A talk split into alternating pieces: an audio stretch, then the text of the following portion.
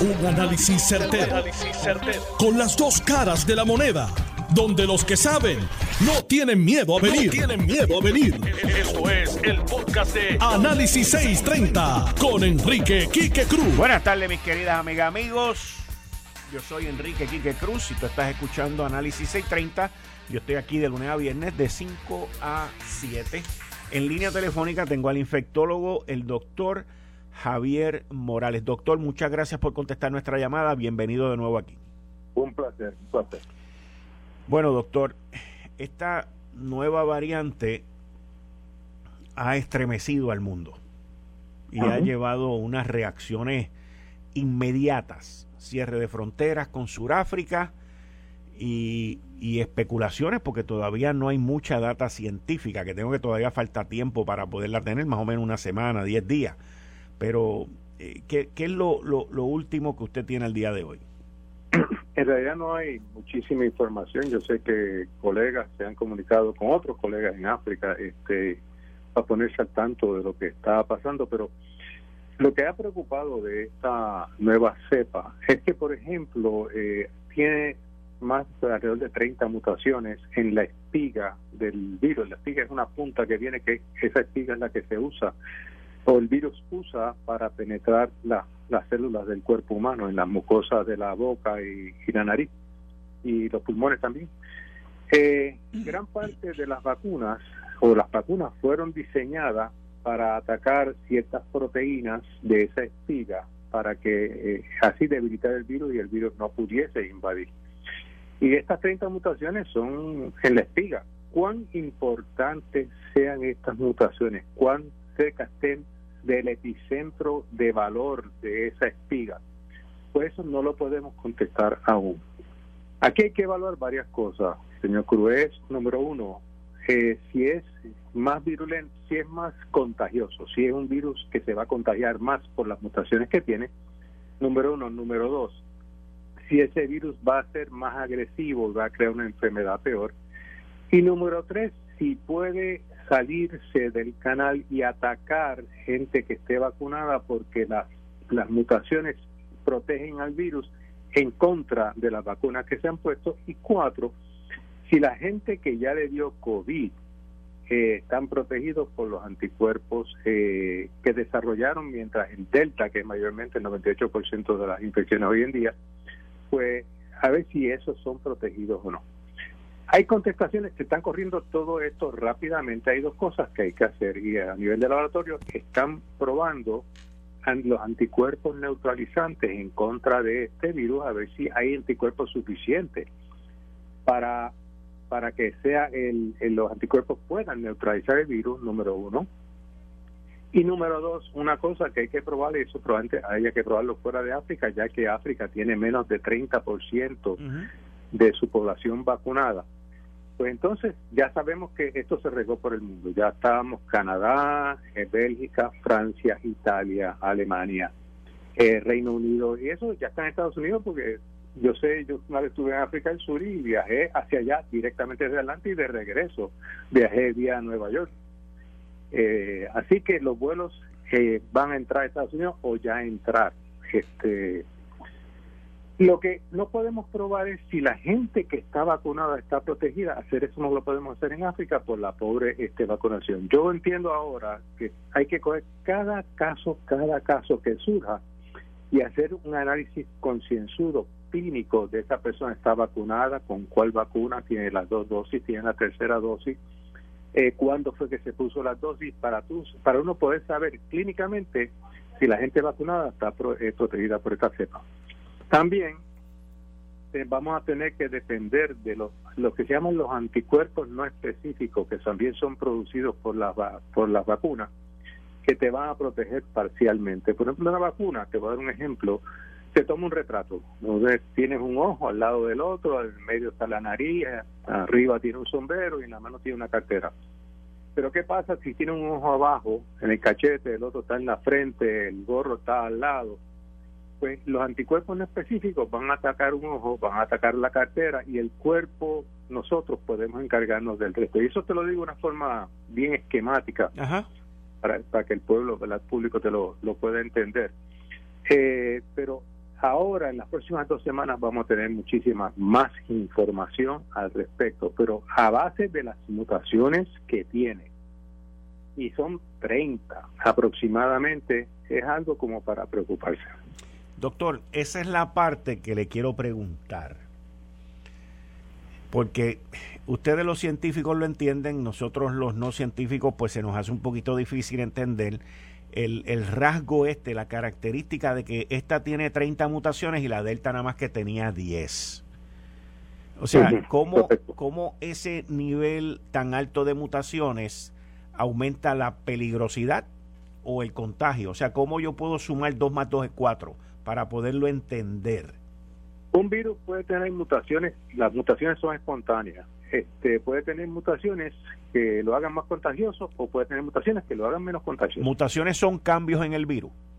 Cambios en las proteínas de la superficie de la espiga. O entonces, por ahí voy llegando. Espérese, espérese un momentito, por ahí voy llegando. Ok, entonces, esta cepa de Omicron tiene en las espigas a donde se pega, en los chuponcitos esos, tiene 30 mutaciones. ¿Eso es lo que quiere decir? Eso es correcto. Ok. O sea que, que hay en cada una de esos chuponcitos, de esas espigas, hay 30 variantes o 30 posibilidades de rasgos que le puede dar a uno. no rasgos, sino que esas, acuérdate, las vacunas y los anticuerpos que tú produces cuando te enfermas, básicamente se producen en contra de unas proteínas específicas. Ajá. Si el virus muta y esas proteínas cambian, entonces cuando tú le la vacuna, los anticuerpos que tú desarrollaste con la vacuna, no encuentran la proteína para la cuello. Esa vacuna fue hecha. Y entonces empieza a buscar y buscar y buscar y no, no se puede pegar a ninguna proteína porque las proteínas cambiaron. O sea, la llave, o sea, imagínate esto una cerradura. Pues la, la vacuna tiene la llave y ahí está la cerradura y te cambiaron la cerradura una por otra y la vacuna no encuentra dónde entra la llave para neutralizar ese virus. De eso es que se trata. Ahora, hay proteínas en la superficie que son más importantes que otras. Si las proteínas con que este virus mutó no son las más importantes, la vacuna hasta cierto punto va a seguir bregando y los anticuerpos de que le dio COVID van a seguir bregando. Pero es una cuestión de una cerradura y una llave. Ok. sí, sí.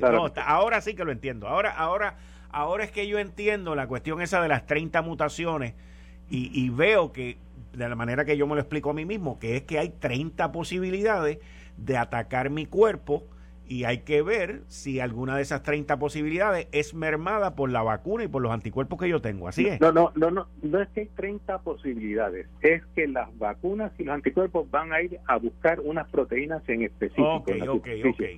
Y si tú le cambias la cerradura, si tú tienes la, llave de la vacuna, le cambiaste la cerradura, la, llave no encuentra su cerradura. Excelente, excelente. Y una cosa que yo entendí los otros días, que, que escuché, creo que fue usted mismo el que escuché, era que, que tenemos que ponernos estos boosters porque no es el virus viviente. Lo que estamos poniendo es un mensaje para activar y ese mensaje se agota, ese mensaje se acaba. Eso es correcto. Lo que estamos inyectando con las vacunas mRNA, que parece ser las más potentes de todas, tú estás metiendo para, eh, es, un, es un mecanismo y crear una fábrica dentro de tu célula. Pero esa célula nunca, porque se necesitan muchas enzimas, para el núcleo está protegido eh, de la célula. Y lo que tú le inyectas va a entrar a la célula, pero entra a la parte, lo que se llama el citoplasma, que es la parte fuera del núcleo. El núcleo es la computadora, es el cerebro de la, de la célula. Eso no, para tú entrar algo al núcleo requieren una serie de enzimas que no existen. No existen para poder entrar este, este RNA. RNA es un material que es construido para que forme una fábrica utilizando algunas de las células del cuerpo. Entonces se convierte en una fábrica de producir anticuerpos. Ok. Pero no entra a la célula, pero no te entra al núcleo. Eso y no es virus vivo, es una cosa fabricada artificialmente por Dios. Sí, sí, sí, sí, sí. Entonces, en términos de información sobre el Omicron, estaríamos hablando para la semana que viene. Sí, sí, sí, sí. Esto hay que dar tiempo a, número uno. Ya están haciendo los anticuerpos, eh, las pruebas de anticuerpos neutralizantes, tanto en pacientes vacunados o pacientes que le haya dado COVID. Y entonces hay que ver ahora de la gente que le da o esta enfermedad, sea más benévola, igual o peor, no sabemos. Eh, hay que ver qué por ciento de esos pacientes estaban vacunados adecuadamente. Ahí uno puede tirar una estadística de cuán efectivas son las vacunas. Ok. Entonces, Pero esos estudios, fíjate, no se pueden hacer en África por la baja incidencia. Sí, por la, por la baja incidencia, exacto. Eh, y entonces, este doctor, hasta ahora, pues seguimos en el mismo nivel de alerta, mascarilla, higiene en las manos, en la cara, eh, y la vacunación tiene que estar al día. Sí, y Puerto Rico, las estadísticas de vacunación son excelentes, ¿sabes? Este, son muy, muy, muy buenas. Y yo entiendo que si nosotros estamos totalmente vacunados, nosotros tenemos anticuerpos específicos producidos por la vacuna y tenemos lo que se llama anticuerpos no específicos, pero que también protegen. Y este, así que yo entiendo que lo único que tenemos que hacer ahora es seguir las medidas de protección y conseguir la tercera dosis de vacuna lo antes posible. Muy bien. Bueno, pues doctor, Esperemos que salgan esos resultados para volver a hablar con usted entonces. Muchas gracias. con mucho gusto, con mucho gusto. Muchas gracias. Ahí ustedes escucharon, gracias al infectólogo, el doctor Javier Morales. Al próximo, ¿sí? A José el, eh, Poupal, portavoz de la Alianza Turística de Puerto Rico.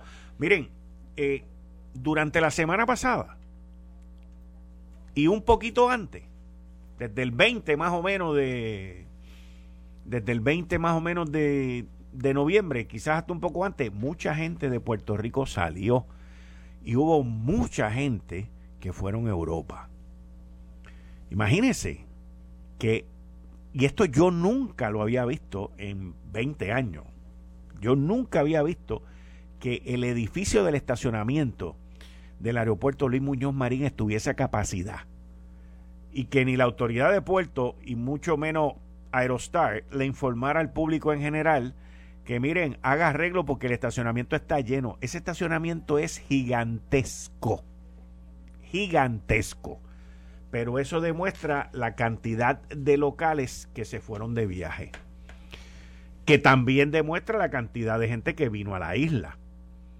Y ya hay mucha gente que tiene sus viajes programados para venir a Puerto Rico. Inclusive está la despedida esa de año, que es el 31 de diciembre, que hay un espectáculo ahí de televisión. Y los hoteles habían anunciado que estaban llenos, los precios están carísimos. Y todo apuntaba a que esta temporada va a ser una normal o inclusive más de lo normal, mejor. Y con nosotros vía telefónica está el señor José Poupal, portavoz de la Alianza Turística para Puerto Rico. Buenas tardes, bienvenido a Análisis 630.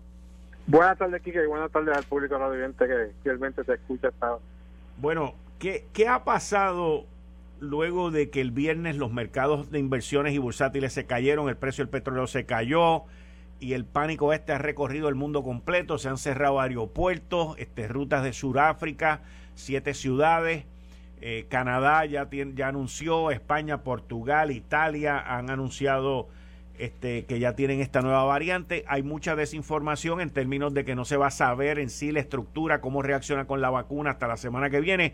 Pero ¿cuál sería el comportamiento que podríamos esperar de la gente que ya ha reservado y ya tienen para venir a Puerto Rico?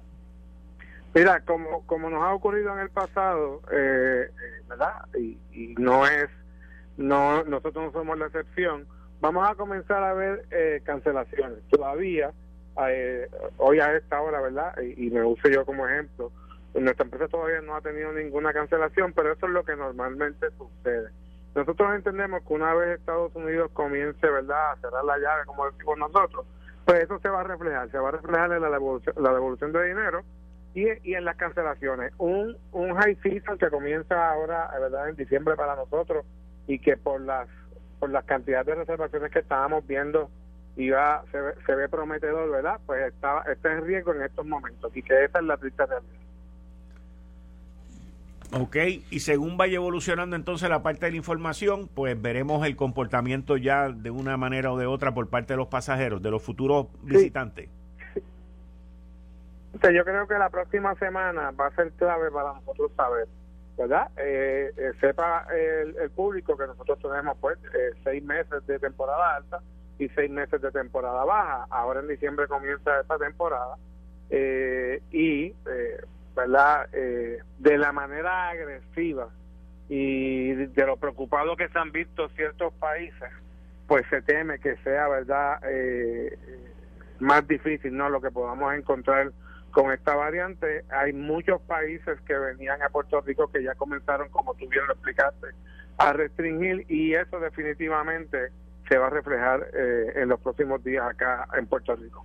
Ahora, el que hayan restricciones a países fuera de los Estados Unidos, ¿eso no beneficiaría el turismo en Puerto Rico? Especialmente con el alto nivel de vacunación que nosotros tenemos aquí y con la baja tasa de, contagio. Y de, definitivamente sí. Lo que va a hacer esa diferencia es la forma en que se lleva el mensaje. Pero sabemos nosotros que una vez Estados Unidos comienza a hacer a cambiar las restricciones, pues se van a reflejar automáticamente en Puerto Rico y eso es lo que comienza a darle verdad al turista es pues este pánico. Ellos dicen, bueno, pues entonces eh, lo que está pasando en el mundo se refleja en Estados Unidos, Puerto Rico es parte de Estados Unidos, pues la falta de información, ¿verdad? Y, y esa clave que nosotros podemos tener, ¿verdad? Como, como carta debajo de la manga para poder decir que es diferente y que, y que hemos sido bien agresivos en la protección, ¿no?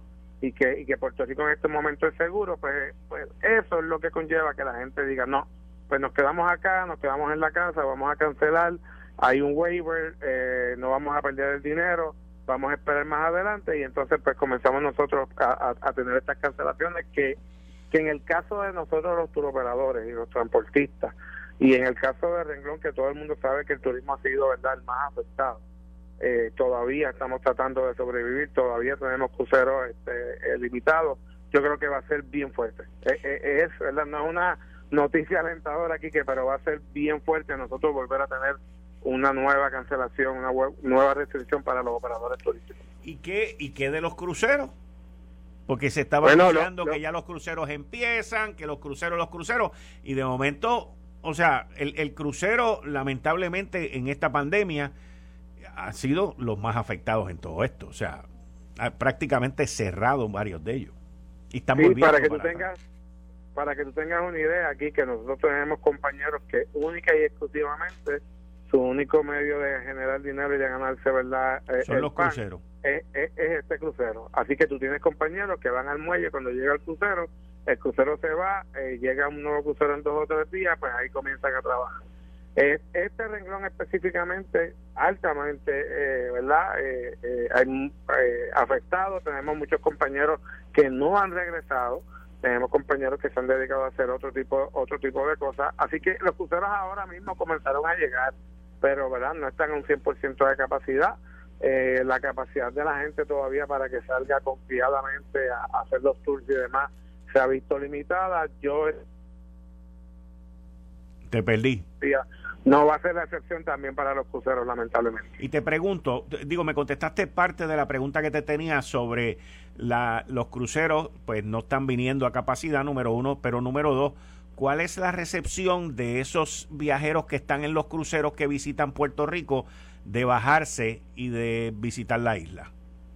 Pues mira, eh, eh, curiosamente, y no tan solo los cruceros, quiero añadir que también los pasajeros que hemos estado recogiendo en el aeropuerto, la gente está impresionada, la gente está impactada, la gente dice que Puerto Rico, eh, ellos están impresionados de la manera que hemos estado trabajando todo esto de la pandemia, la, la tasa de vacunación, el proceso para ellos salir, el monitoreo, eh, eh, ellos están bien impactados y eso es sumamente positivo para nosotros, ¿verdad?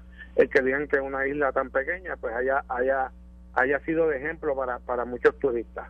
El problema que tenemos es que hay ciertos sitios que todavía no están operando 100%, hay limitación de personal, así que ellos ven que quizás, por ejemplo, sitios donde se podían atender 500 turistas, en, por darte un número hipotético, solamente se pueden atender 100, 110 turistas.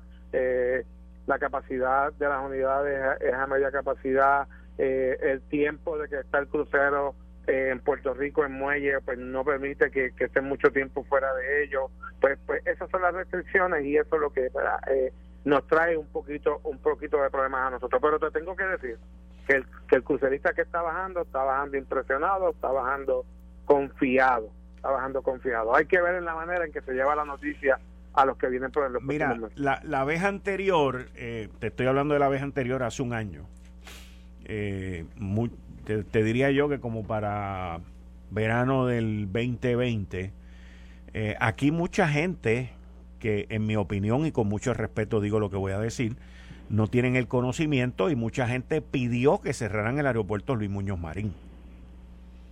Eh, sí, sí, sí, definitivamente. Y la pregunta y la pregunta que te quiero hacer es ya uno puede saber más o menos el comportamiento de gente que empieza a pedir o que cierren el aeropuerto, que es una locura, y digo que es una locura porque el aeropuerto es el alma, vida y corazón de nuestra isla, o sea, es por donde entramos y por donde salimos, y por donde entran órganos, órganos para donarle a la gente que se está muriendo y por donde entran médicos, enfermeras, doctores. O sea, nosotros no podemos mandar la gente en crucero para acá que vengan a hacer ese tipo de cosas. Por eso es que no se puede tocar el aeropuerto.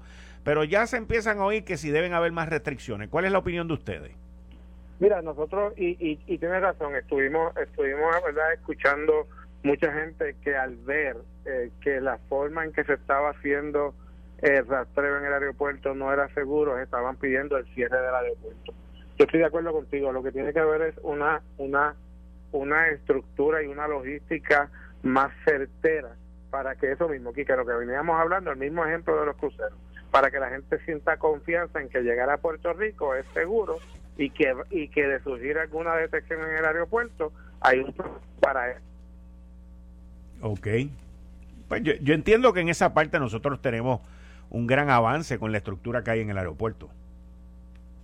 Te perdí. No, no era efectivo. Ese tipo de cosas era lo que fue lo que creó obviamente un poquito de pánico en el país diciendo que cerraran el aeropuerto porque se veía gente que uno lo, lo rastreaban, otros pasaban por el lado y no lo rastreaban, ese tipo de cosas. Así que que yo creo que no, no la idea es y, mi solicitud y quiero aprovechar es que el gobierno, ¿verdad?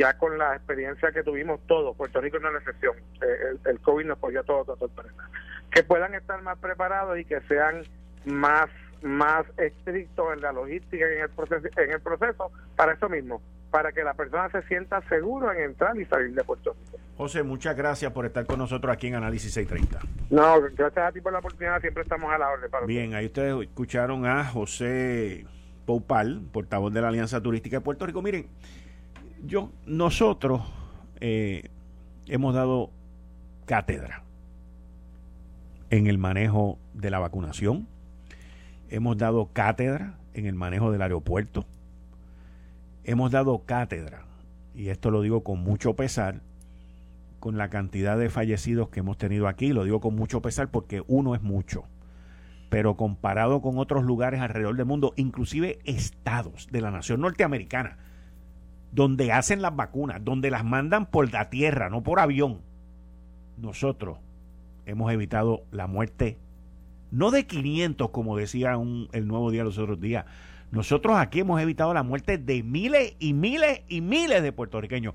Hemos evitado el colapso del sistema de salud en Puerto Rico con las medidas que se han tomado, tanto por la exgobernadora Wanda Vázquez, porque lo tengo que reconocer, el exsecretario de Salud Lorenzo González, con los cierres y las medidas que se tomaron en marzo del año pasado, y luego las nuevas continuas impuestas por el gobernador Pedro Pierluisi y el secretario de Salud Mellado y el equipo de trabajo. Ahora, el gobernador y el secretario de Salud reconocen que quien rige las directrices con todo lo que tiene que ver con el COVID se llama el CDC y con todo lo que tiene que ver con la aviación se llama la FAA. Nosotros lo que tenemos es que montar el refuerzo, como ya lo hemos hecho, como ya lo hemos tenido en el aeropuerto Luis Muñoz Marín, en el de Aguadilla y en el de Ponce si es necesario.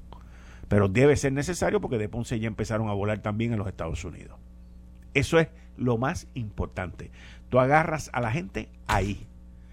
Y como le he mencionado al secretario de salud, al este y al otro, esto es bien sencillo esto es bien sencillo. Hay unos vuelos, hay unas ciudades específicas donde tú te tienes que concentrar en esas ciudades que llegan a Puerto Rico. ¿Cuáles son? Nueva York, la capital del mundo.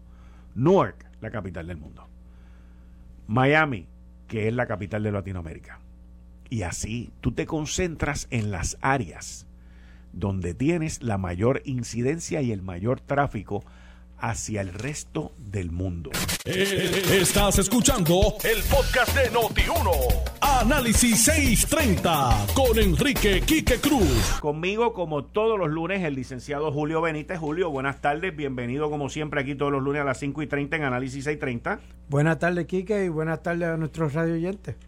Y también vía telefónica tenemos a la directora ejecutiva del Distrito del Centro de Convenciones, la licenciada Mariela Ballines Fernández.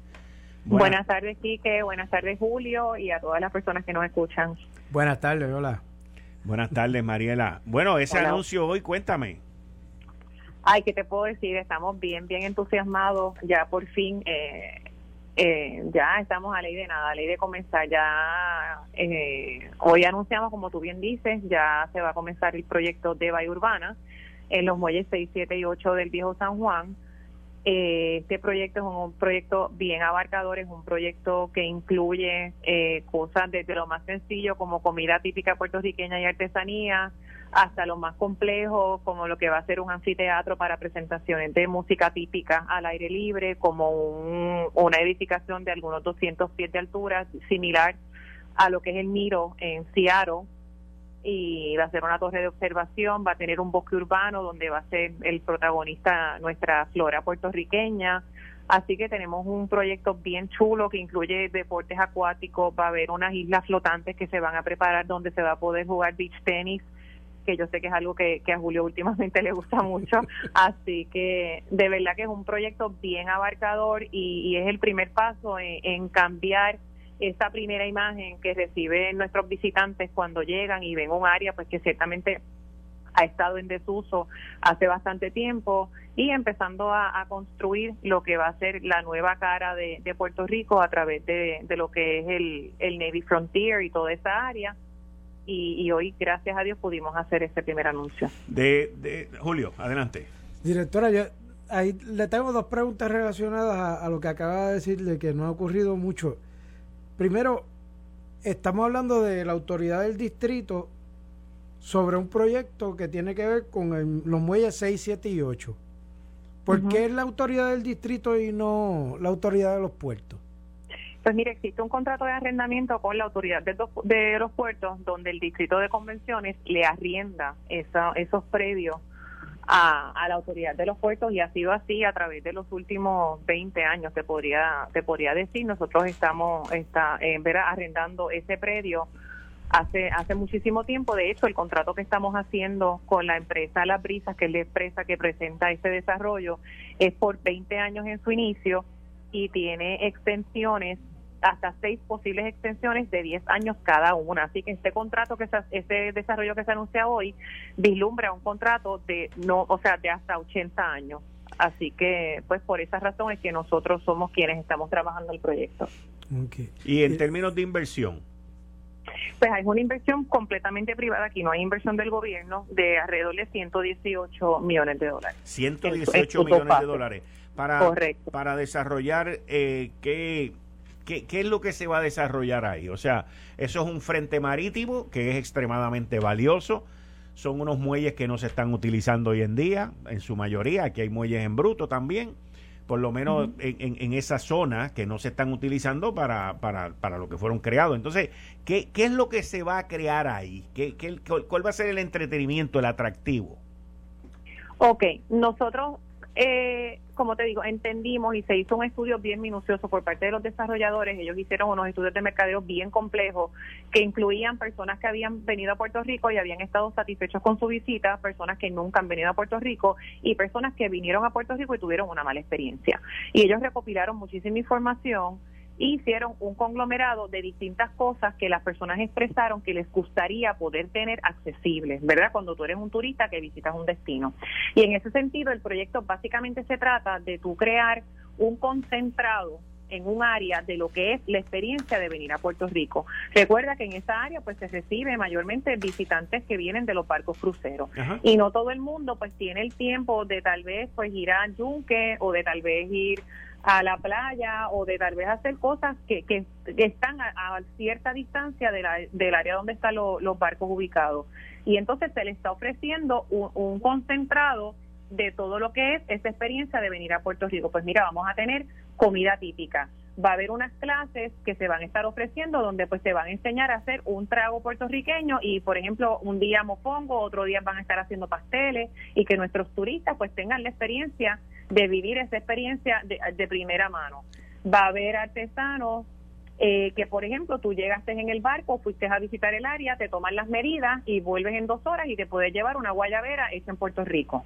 Ahora te pregunto. Vamos a tener el área del anfiteatro donde se van a estar presentando diferentes eh, artistas principalmente y dando énfasis a música típica, música puertorriqueña.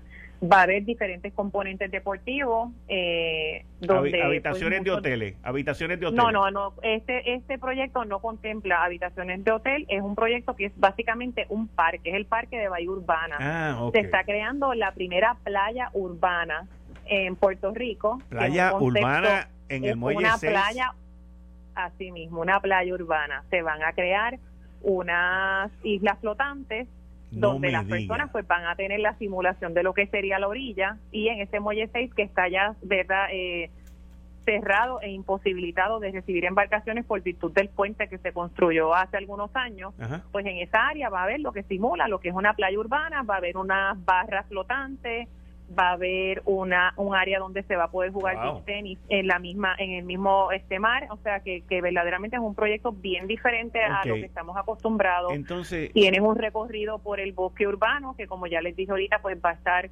eh, compuesto de lo que es la flora autóctona puertorriqueña. Para cuándo va a estar listo pues la primera fase va a estar lista para octubre del año 2024 y la segunda fase para 18 meses después de eso, no recuerdo bien el mes, pero son eh, en algún momento del 2026. ¿Qué garantías y protecciones tiene el gobierno de Puerto Rico o la oficina del distrito que usted dirige?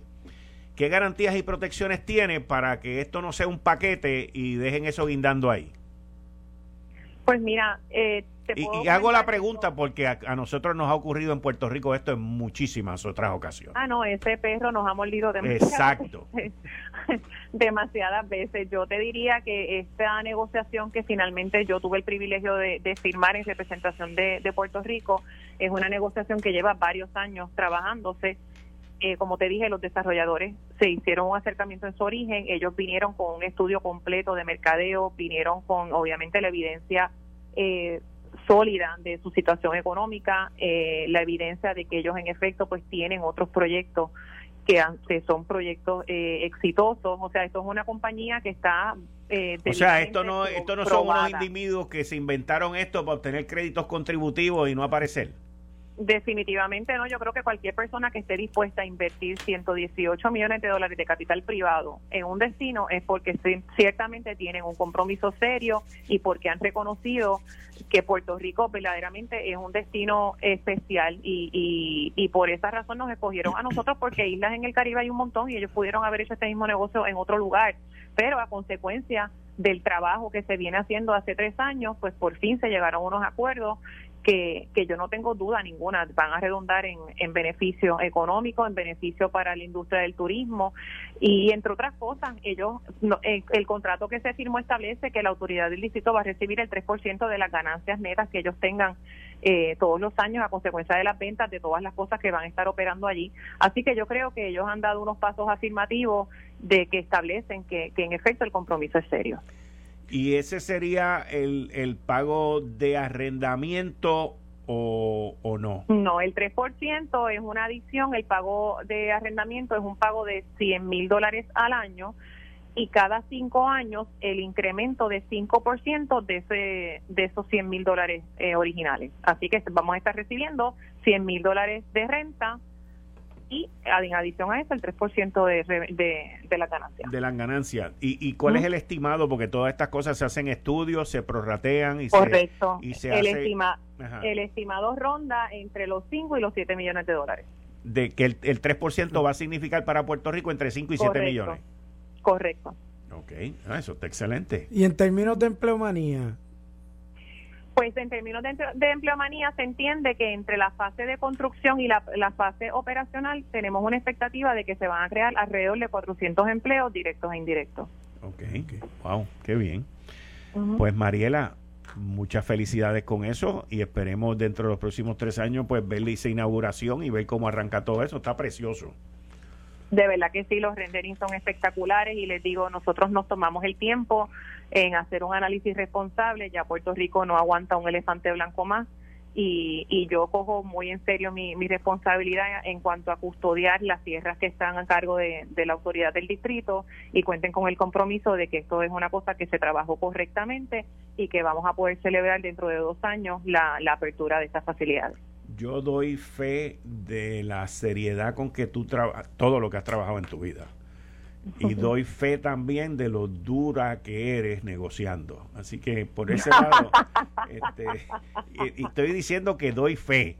Yo nunca he negociado nada contigo, gracias a Dios, pero he visto, doy fe. Así que eh, en esa parte de seriedad, eh, de transparencia, y de, y de negociar duro y exprimir el limón hasta que sale la última gota del jugo agrio, pues también doy fe de tu parte. Así que éxito con eso y muchas gracias por estar aquí. Gracias por la oportunidad, qué bueno poder compartir esta noticia con ustedes. Y, seguiremos informando sobre muchas cosas buenas que tenemos planificadas. Gracias mil por el espacio. Muchas gracias y éxito. Éxito. Ahí ustedes escucharon a la directora del Distrito del Centro de Convenciones, la licenciada Mariela Balines Fernández el Fernández lo lleva con orgullo porque yo conozco a su mamá también, que es asidua a escuchar este programa desde, desde que yo empecé. Y le envío un saludo a mi querida amiga Eneida de Morovis, que la conozco antes de haber conocido a Mariela. Así que este gente de, de, alto de alto nivel moral y de una seriedad impresionante y Mariela es durísima negociando pero durísima Julio estamos hablando de una inversión de 118 millones de dólares Estamos hablando de áreas de entretenimiento que Puerto Rico no tiene. Estamos hablando de una zona que está abandonada desde hace muchos años, que han hecho 20 inventos ahí. Este, le dejaron el nombre de Bahía Urbana, fíjate. Este, y estamos hablando de cosas nuevas e innovadoras eh, dentro del casco de San Juan, que también eh, está hecho para el atractivo de los cruceros. Así es. Obviamente, por la localización que tiene, el, el primer mercado que atenderá de turismo es el que vienen los cruceros, pero no deja de ser tampoco un atractivo porque está en, el área turística más importante que tiene Puerto Rico, que es el viejo San Juan. Y esto, esta parte de San Juan es prácticamente por donde la gente entra cuando quiere ir a la parte de abajo. O cuando, no quieres, o cuando no quieres coger el tapón de arriba. Porque es la parte de puerte, lo que se conoce como puerta tierra. Esto le va a cambiar la cara a toda esa zona sur de, del islote que, de San Juan. Que hasta cierto punto el gobierno lleva tiempo haciendo eso, construyendo allí viviendas eh, y, viviendas muy bonitas. ¿Sí? Eh, al otro lado del, del, muelle. Este, ahí hay también unas oficinas, ahí está el cuerpo de ingenieros, ahí hay otra serie de oficinas este, federales que ocupan mucho espacio, pero lo que es ese muelle 6, 7 y 8 eh, son muelles que tenemos un lado de la calle que se ha ido modernizando pero ese lado donde está el muelle se ha quedado atrás. Sí, y, y esto viene a atender eh, eh, ese desarrollo que necesitamos. Ciertamente ya tenemos partes desarrollados que ya ha estado lo que conocemos como bahía urbana al día de hoy donde se llevan a cabo una serie de actividades que es muy bonito pero al lado pues tenemos este espacio que no, no se ve muy bonito que digamos y que tampoco está produciendo nada. Así que, pues, esperemos que pronto empecemos a ver el efecto en la parte de la construcción y más adelante la, la operación de este proyecto. Esto se viene discutiendo hace mucho tiempo, inclusive cuando yo fui parte de, la Junta de, la Autoridad de los Puertos, allí se, se, hablaba de este proyecto, pues la Autoridad de los Puertos no, no se queda divorciada de todo lo que está ocurriendo allí tampoco.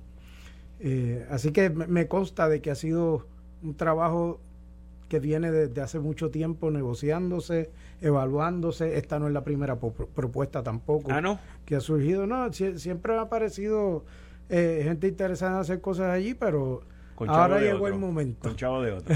Aquí el problema es la, la parte que, que a mí siempre me preocupa es que viene gente, pero pues Mariela estuvo a cargo de eso y ahí confío, pero viene gente a ofrecer villas y castillas, que si voy a construir un estudio de cine, que si voy a construir este un museo este para todo el mundo aquí, esto y lo otro, pero pues entonces empiezan a pedir créditos contributivos, ¿ok? Dame créditos contributivos antes de poner un chavo, dame esto, dame aquello, y el gobierno siempre termina este que lo pasan por la piedra. Y no ocurre nada. No, está brutal, o sea, son cosas que esto es el diario vivir de esta isla. O sea, el diario vivir de esta isla. Gente que llegan con grandes ideas sin chavo.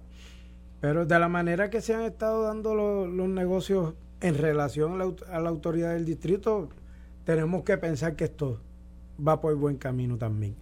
Porque hasta el día de hoy lo que hemos visto es que se ha podido dar el desarrollo en torno a la autoridad del distrito, que una vez más trae otro proyecto. Así que pues, no, no, debe pasar mucho tiempo antes de que empecemos a ver movimiento en, el aspecto de construcción.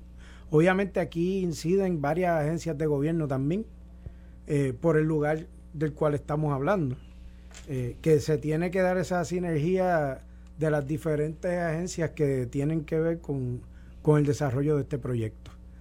Y que lo seguiremos de cerca y, estaremos pendientes. Hmm, interesante. Eh, Quique, antes de, irme, quiero traer un tema que cuando tengamos la oportunidad lo vamos a desarrollar, pero la semana pasada estuvimos hablando de que hay pendiente la aprobación de una ley que va a costar trillones de dólares también a nivel federal, que es la del Build Back Better, y que tiene que ver mucho con, con el aspecto de manufactura en tierra norteamericana. ¿Y cómo, cómo, cómo pinta eso? Eh, todavía eso está en proceso de negociación y por lo que se ve no se va a acabar antes de que, que acabe este año. ¿Y los créditos con la ley 154?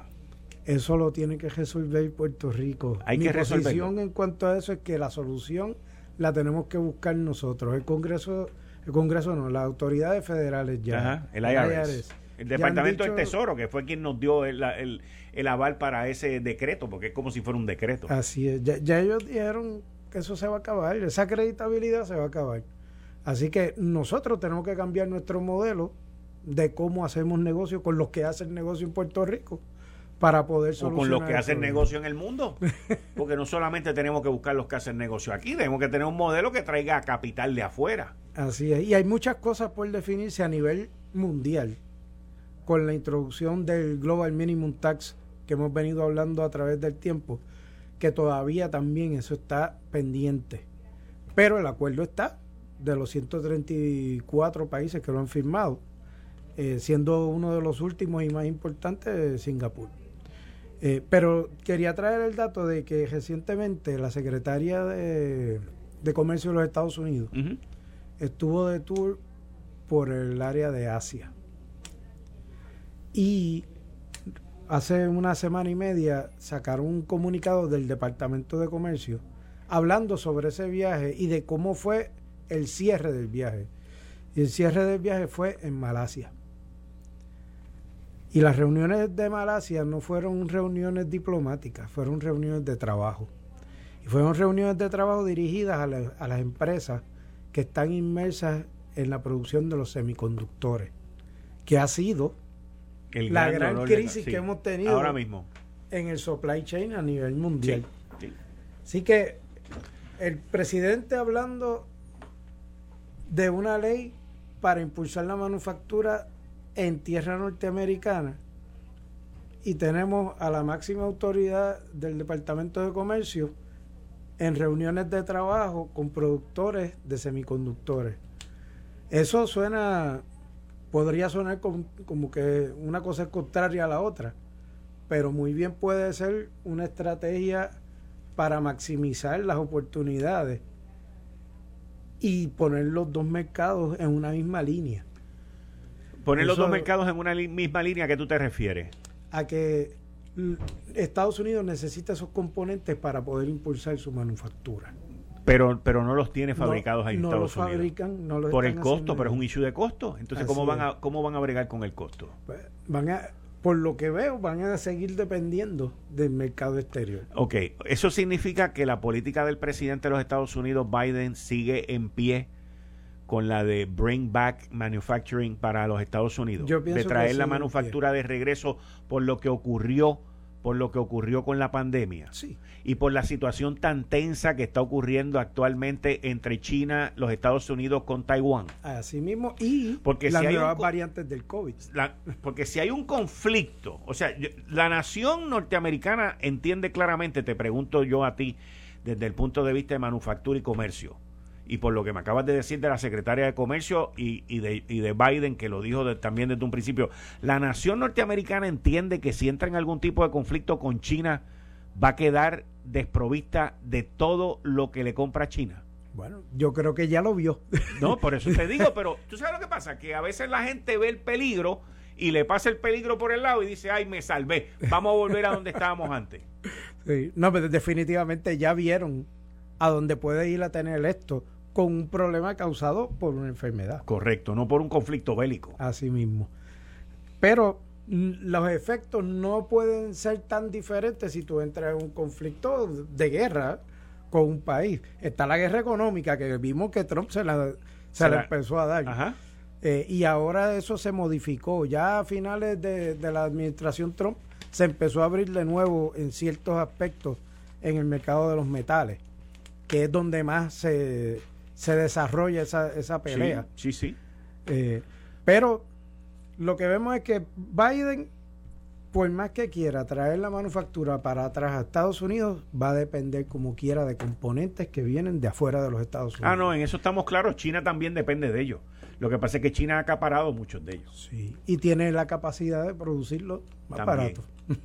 Julio, muchas gracias. Volvemos el lunes próximo a las 5 y 30 esta sección con el licenciado Julio Benítez. Muchas gracias, Kike, y buenas noches a nuestros radio Esto fue el podcast de Notiuno. Análisis 630 con Enrique Quique Cruz.